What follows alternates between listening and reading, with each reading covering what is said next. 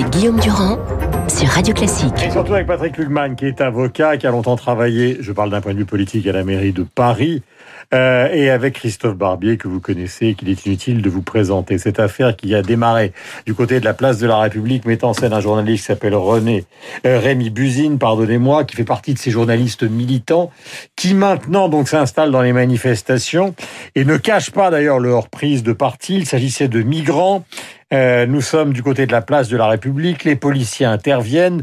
Du coup, ce matin, euh, Monsieur Darmanin, le ministre de l'Intérieur, après la, le visionnage d'une vidéo, demande des explications au préfet de police. Je vois simplement qu'on écoute ce que Buzine a dit. Arrêtez, arrêtez, arrêtez,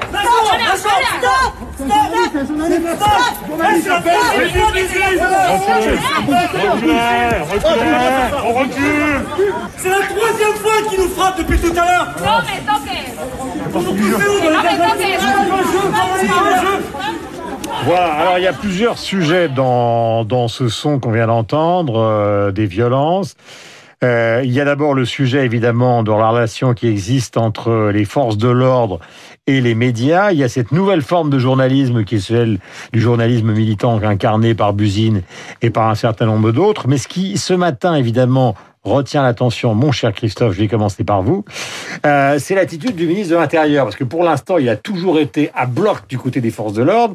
Là, il demande qu'on revisionne la vidéo et il demande des explications au préfet de police de Paris, le sémillant Didier Lallemand, ce qui fait qu'on est en train de se demander ce matin si l'Allemand ne pourrait pas faire l'objet, euh, comment peut-on dire, d'une sorte de sanction euh, car on sait que Darmanin n'a jamais été pro-l'allemand. Tout à fait. Euh, D'abord, on constate que les images vidéo dans les manifestations, que filmer les forces de l'ordre quand elles agissent et éventuellement quand elles agissent mal, Mm. ça sert à quelque chose, puisque ça sert au ministre de l'Intérieur. Donc on a un Darmanin qui sort d'un épisode très délicat, celui de la loi de sécurité globale, avec le fameux article 24, une interdiction de filmer Voilà. les, les forces de l'ordre. C'était une absurdité, il faut bien le Qui dire. était une absurdité, il s'est pris les pieds dans le tapis, il s'est enlisé, il s'en est sorti tant bien que mal dans un vote à l'Assemblée, l'affaire n'est pas finie. Il a donc un besoin urgent de sortir de ce guépier. Et voilà que lui tombe cette affaire où il peut montrer qu'il est un homme qui a du cœur, qui est intransigeant avec les policiers quand ils agissent mal et quand leurs manœuvres sont mal exécutées. Et éventuellement, il peut demander qu'à l'occasion de cet incident, eh bien, le préfet de police soit changé. Le préfet allemand était arrivé après l'incendie du Fouquet's, donc une erreur dans l'autre sens, trop peu de, de fermeté. Voilà qu'il pourrait partir avec un excès de fermeté. L'allemand agace du côté de la place Beauvau, agace Darmanin. Le préfet allemand a fait un peu de politique. Si Darmanin arrive à le remplacer, d'un seul coup, il apparaît comme un homme de gauche, si j'ose dire. En tout cas, plus à gauche que l'allemand. Ça va être C'est quand même difficile une après. histoire incroyable parce qu'au fond, on est dans un système qui est un système de provocation, répression qu'on a connu dans le gauchisme version années 70, parce que c'est ça, on accompagne des migrants. Bien sûr, on les fixe. forces de l'ordre. La police arrive et, Et puis on, crée les bien ce qui conditions. va se passer. C'est évident. Euh, C'est mais évident. finalement, ça finit par obtenir, euh, au fond, une sortie politique qui n'était évidemment probablement pas ce que souhaitaient les militants dans l'affaire. Oh, moi je pense que les militants savaient qu'ils allaient mettre un coup de pied dans la fourmilière et mettre Darmanin devant une, Hum. une, une situation compliquée. Être du côté des policiers une fois de plus ou être dans la sanction des policiers. Par ailleurs, la première faute, c'est d'avoir évacué un campement de migrants qui s'étendait sans avoir des solutions de relogement pour ces migrants en assez grand nombre pour éviter que certains d'entre eux, plus ou moins utilisés par des associations militantes, viennent se fixer place de la Et République. voici qu'intervient Patrick Lugman. Oui. Euh, on- moi, je, J'aime bien quand il dit oui. oui, je Qui se pense, présente. je pense que euh, cette affaire euh, n'est pas euh, est, est beaucoup moins liée aux migrants et aux manifestations de migrants à Paris que des suites des manifestations contre l'article 24 de la loi sur la sécurité globale. Parce que à chaque fois, ce qui est en cause, c'est des images. L'interdiction, dans un cas, de filmer les policiers, et dans le cas des images de policiers intervenant Mmh. avec violence sur des manifestants.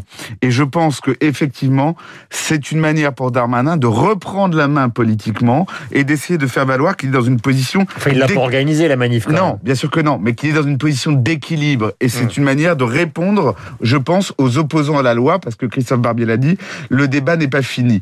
Et surtout, je, je crois que c'est ça son véritable dessin. C'est pas d'apparaître comme un homme de gauche. Je crois que même dans ses pensées En les tout cas, plus plus à gauche. je crois que c'est surtout probablement l'occasion, parce que quand on est mis à l'intérieur, il est essentiel d'avoir un homme à soi à Paris, à la préfecture de Paris, et il va sans doute essayer soit d'affaiblir l'allemand, soit de le remplacer, soit de l'affaiblir dans le but de le remplacer. Ah, Vous savez quand même que pour une grande partie de l'opinion, cette affaire qui concerne justement la loi et la protection de la police, après ce qui s'est passé avec notamment les épisodes des Gilets jaunes, On se souvient du saccage de l'avenue Kléber, ou même de ce qui s'est passé à l'Arc de Triomphe, ou même de l'interpellation rue Marbeuf d'Alain Finkielkraut. Une grande partie de l'opinion en a par-dessus la tête de considérer qu'on puisse mettre à équilibre la violence des manifestants et la violence qui est la violence légale des forces de l'ordre dans toute manifestation.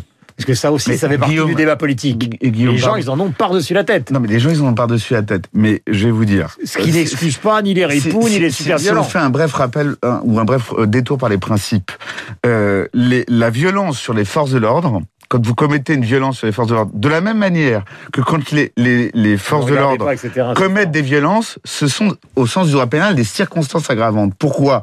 Parce que le no- monopole de la force légale, il est dévolu aux forces de l'ordre. Ouais. Et euh, on ne peut pas tolérer que des forces de l'ordre s'éloignent de leur déontologie, donc des- du cadre légal de leur intervention.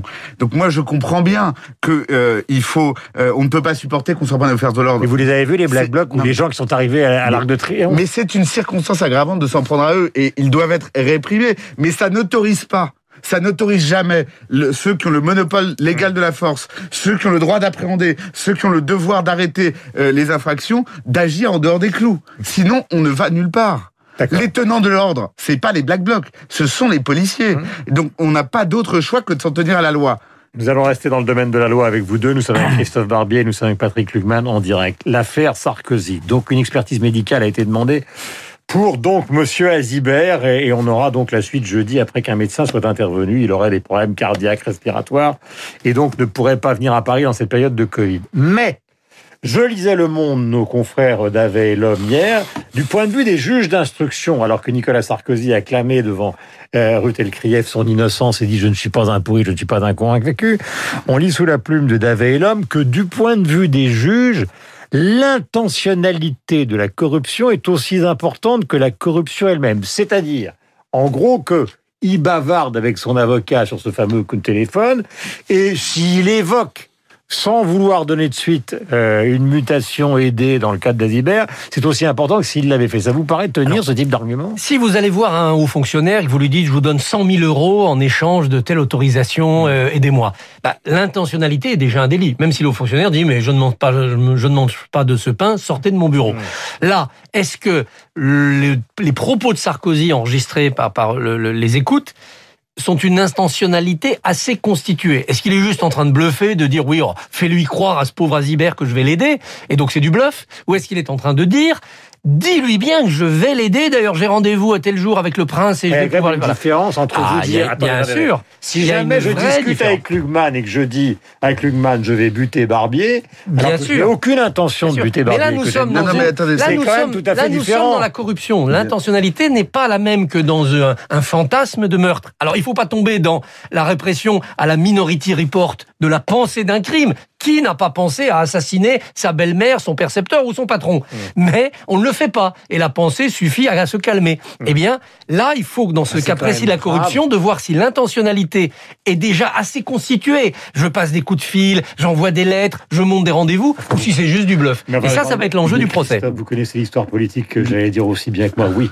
Peut-être même mieux que moi. Vous connaissez Sarkozy par cœur. Il a à peu près Évidemment. insulté Et la promis. moitié de la, la planète au téléphone. Et promis la lune à l'autre moitié. Et, et promis à l'autre moitié, voire même au même, Au même- grand voilà. croix de la Non, condamnation mais de la là- la faiblesse de l'enquête n'est pas sur cette histoire d'intentionnalité, ça, ça sera au tribunal de voir. C'est qu'on a écouté Nicolas Sarkozy au-delà des limites de ce qui était nécessaire et supportable démocratiquement. Les écoutes auraient dû être annulées parce que ils l'ont écouté dans des conditions exorbitantes du droit. Et là, c'est pas normal que la justice se soit comportée comme ça. Klugman, Je l'avocat. Je suis assez d'accord avec ce que vient de vous dire euh, Christophe Barbier. Déjà, en matière euh, de, en droit pénal, la tentative, et particulièrement dans la matière de la corruption, euh, peut se réprimer comme l'acte lui-même. La tentative, pas l'intention, la tentative. C'est-à-dire que le pacte corruptif, une fois qu'il est établi, on s'en fiche un petit peu de savoir si vraiment euh, la personne a reçu les fonds et si l'avantage qui était la contrepartie a été réellement table. octroyé. Dès, dès lors que le pacte correctif est établi, il peut, il peut être réprimé. Mmh. Mais on n'aurait jamais dû en arriver là, Euh, parce que effectivement, il se pose une question de la légalité de, de cette enquête, et on ne réprime pas un délit, Guillaume Durand, sur quelque chose qui est en soi illégal et illicite. Des écoutes, des écoutes d'avocats, des écoutes sans contrôle, des écoutes interminables. Et cela, vous voyez, moi, Nicolas Sarkozy n'a jamais été mon ami politique. Et quand j'étais un élu de gauche, je le combattais en tant que tel parce qu'il était président de la République d'un gouvernement qui me heurtait. Mais la politique, ça se fait dans l'endroit de la Tout politique. à l'heure, Eric qui était à votre place, disait si c'était pas Nicolas Sarkozy, il n'y aurait même pas de procès. Non. Alors, je, je- je ne suis. Ah, ah, je- Répondez. non, il n'y aurait pas Il eu. a raison, il a tort, Woerth. Il a lui-même raison. a été relaxé il aurait dans l'affaire Bettencourt. Il a eu raison, c'est qu'on n'aurait jamais mis de tels moyens d'enquête pour longtemps. arriver à ce résultat-là aussi minime. Pardon. Euh, c'est minime ce qui s'est passé. C'est vraiment le coin d'un coin d'un coin. On n'aurait jamais dû l'écouter aussi longtemps. Ces écoutes auraient dû être annulées. Mais il se trouve que la justice s'est auto-blanchie en validant ces écoutes, donc le contenu maintenant peut être utilisé au tribunal contre Sarkozy. Et voilà le piège qui se referme sur lui, sachant que quand on est un ancien président de la République, même si on est un peu euh, victime du harcèlement des, des enquêteurs, on ne prend pas un téléphone au nom de Paul Bismuth, on ne se comporte pas comme un trafiquant de scooters volés. Et ça, c'est la faute de Nicolas Sarkozy Nicolas- au départ. Nicolas Sarkozy est victime, à mon avis, de son tempérament. Il voulait savoir, il était impatient. Mais est-ce que ça constitue pour autant une faute pénale Surtout de parler avec son avocat, quelles que soient les modalités de cette conversation? C'est pas élégant pour un ancien président de la République. Ah non, Mais c'est quand même euh, statutairement deux avocats qui parlaient ensemble et qui ont eu besoin d'avoir recours à ce stratagème. Moi, je suis désolé, je ne sais pas juger une affaire qui repose sur un fond délictueux, dont la répression repose sur un fond, sur un, plutôt sur une violation des règles fondamentales. Voilà, excellent livre d'Hervé Tellim, qui par ailleurs est le défenseur, euh, vous le savez, donc de Thierry Herzog, qui s'appelle Secret Défense, publié chez Gallimard, coécrit avec Marie-Laure Delorme, pour que ceux, tous ceux qui s'intéressent à ces questions que vous connaissez par cœur, euh, Patrick Lugman. Alors maintenant, évidemment, euh, il faut arriver euh, à Emmanuel Macron ce soir. Alors on est dans une sorte de paradoxe assez curieux, c'est-à-dire que Guillaume Tabar le racontait tout à l'heure, et vous l'avez écouté tous les deux, au fond, on attend Macron pour savoir ce qui va se passer dans cette troisième phrase, dans cette troisième phase, mais en même temps, tout est dans les journaux. C'est-à-dire qu'on sait très bien qu'il ne va pas déconfiner, que les commerçants vont pouvoir s'organiser, euh, que les cultes vont pouvoir s'organiser, euh, et pour le reste, eh ben, circuler, il n'y a rien à voir, il va falloir attendre. Euh, tactique ancienne maintenant de ce pouvoir. Il y a 15 jours, on se disait, tiens, il lançait des ballons d'essai, on va fermer les lycées, on va fermer les collèges pour voir comment réagissait l'opinion. À chaque fois, c'est pareil. On laisse fuiter, on voit comment ça réagit et on décide. Euh, on, a bien sûr beaucoup d'éléments. Maintenant, il faut des décisions avec des dates. Il faut que le président ait le courage de faire ce calendrier de sortie. Alors, c'est pas une date unique comme le 11 mai et la grande fête du déconfinement. Ça va être plusieurs dates. Bah, donnons-lui des dates. Il faut réouvrir les cultes dès vendredi. Vendredi, samedi, dimanche, les cultes ouverts. Il faut réouvrir les commerces, les petits commerces, samedi 28. Il faut réouvrir les théâtres, les cinémas, les lieux de Ah, spectacle. le cœur de Barbier palpite. Vous Oui, mais- Vous avez mais entendu J'ai entendu Charles Berling, mais il a tout à fait tout raison. Pas une un contamination dans les théâtres. Pas une euh, contamination. Essayez de nous retrouver. Merci mille fois les propos de Charles Berling de tout à l'heure.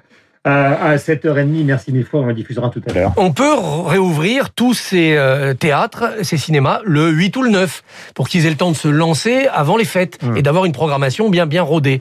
Et puis, pour ce qui est des retrouvailles en famille, voir les modalités des vacances et des fêtes de Noël, et puis dire aux activités non masquées, café, restaurant, salle de sport, entre autres, ça sera pour plus tard, ça sera en janvier, si l'épidémie n'a pas redémarré. Mais vous savez tous les deux que les épidémiologistes, en tout cas parce que maintenant épidémiologistes, c'est comme journalistes, il y en a euh, 347 sortes et ils disent pas la même chose les uns et les autres. Il y en a au même moment où on est en train de vous dire, il faut desserrer.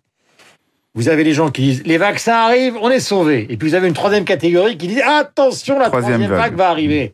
Donc il faut y comprendre quoi? Non, mais euh, il faut y comprendre qu'on apprend à connaître une maladie en même temps qu'on essaie de la guérir, qu'elle s'étend à l'échelle mondiale, et que euh, la science, elle a besoin de temps et de recul dont elle a manqué cruellement dans cette affaire. Et moi, je suis ni épidémiolo- épidémiologiste, ni médecin. Mais juste pour reprendre dans, mes, dans mes cadres, vous savez, j'ai déposé un référé liberté quand il y a eu le décret de confinement au nom d'une grande chaîne de magasins euh, qui comprenait pas qu'on dise ce commerce-là est essentiel et pas celui-là. Ce qui correspondait aussi à à l'émoi qu'on a eu sur les librairies. Ces, ces images de librairies fermées étaient a- atroces. Bon. Et- le premier confinement, les libraires sont un peu responsables. Oui, oui, non, mais attendez. attendez. Car- le syndicat Gu- n'avait pas voulu ouvrir. Guillaume, Et je après, suis ils l'ont amèrement regretté. Deuxième confinement. On dépose un référé liberté. Atteinte et liberté fondamentale, celle du commerce et de l'industrie. Nous, ce qu'on demandait, c'était que le gouvernement, devant le Conseil d'État qui a été saisi, nous dise cette mesure est nécessaire, elle est proportionnée, elle est légitime. J'ai pas d'autre recours. C'est la juridiction suprême, le Conseil d'État. À ce jour, moi, j'ai fait mon recours deux jours. On n'a même pas de date d'audience, ni même de savoir s'il y aura une audience. Et ça, c'est insupportable. Vous voyez, moi, qu'on nous dise qu'on s'est trompé, qu'on nous dise qu'on ne pouvait pas faire autrement, je peux l'entendre. Mais que on ne nous réponde même pas, c'est ça qui est insupportable et qui rend les gens fous. Euh, je voudrais qu'on termine avec Barbier. On va laisser, pardonnez-moi, la réalisation Berling est parce qu'on l'a entendu. C'est donc le- au nom de tous les directeurs des théâtres. Mais Christophe, euh, le théâtre, c'est aussi l'histoire de votre vie en dehors du journalisme politique. Et vous avez raison d'avoir une passion. Nous en avons tous. Pourquoi pour vous c'est aussi fondamental que tout d'un coup cet espace qui n'est pas simplement celui du commerce essentiel respire dans un pays dont la culture est quand même une des dominantes? Mais parce que ce sont des êtres vivants devant des êtres vivants dans un moment de communion et que depuis les Grecs, il y a plus de 2500 ans, rien n'a arrêté le théâtre. Ni les guerres, ni les précédentes épidémies. Le théâtre a été Sous au contraire... les théâtres un- étaient ouverts. Les théâtres étaient ouverts, Voir et les le théâtres dernier étaient métro, pleins. là. Et les théâtres étaient pleins. Et c'est au cœur Sartre des théâtres qu'on a écrit les pièces pouvant combattre, combattre les dictatures, combattre les totalitarismes ou combattre l'épidémie. Quand euh, Édith Proie est écrit par Sophocle, il parle de quoi? De la peste, le loïmos qui arrive à Thèbes. Quand Albert Camus écrit l'état de siège, de quoi parle-t-il? De la peste qui arrive à Cadix, c'est-à-dire bien sûr du fascisme, comme dans, comme dans la peste à Oran. Et donc, on a besoin du théâtre pour combattre l'épidémie. Ne fermons pas les théâtres, c'est presque aussi grave que si on fermait les hôpitaux. Et les 8h58, merci à tous les deux. La passion donc est signée ce matin, vous le savez, dans Esprit Libre, Patrick Lugman et Christophe Barbier.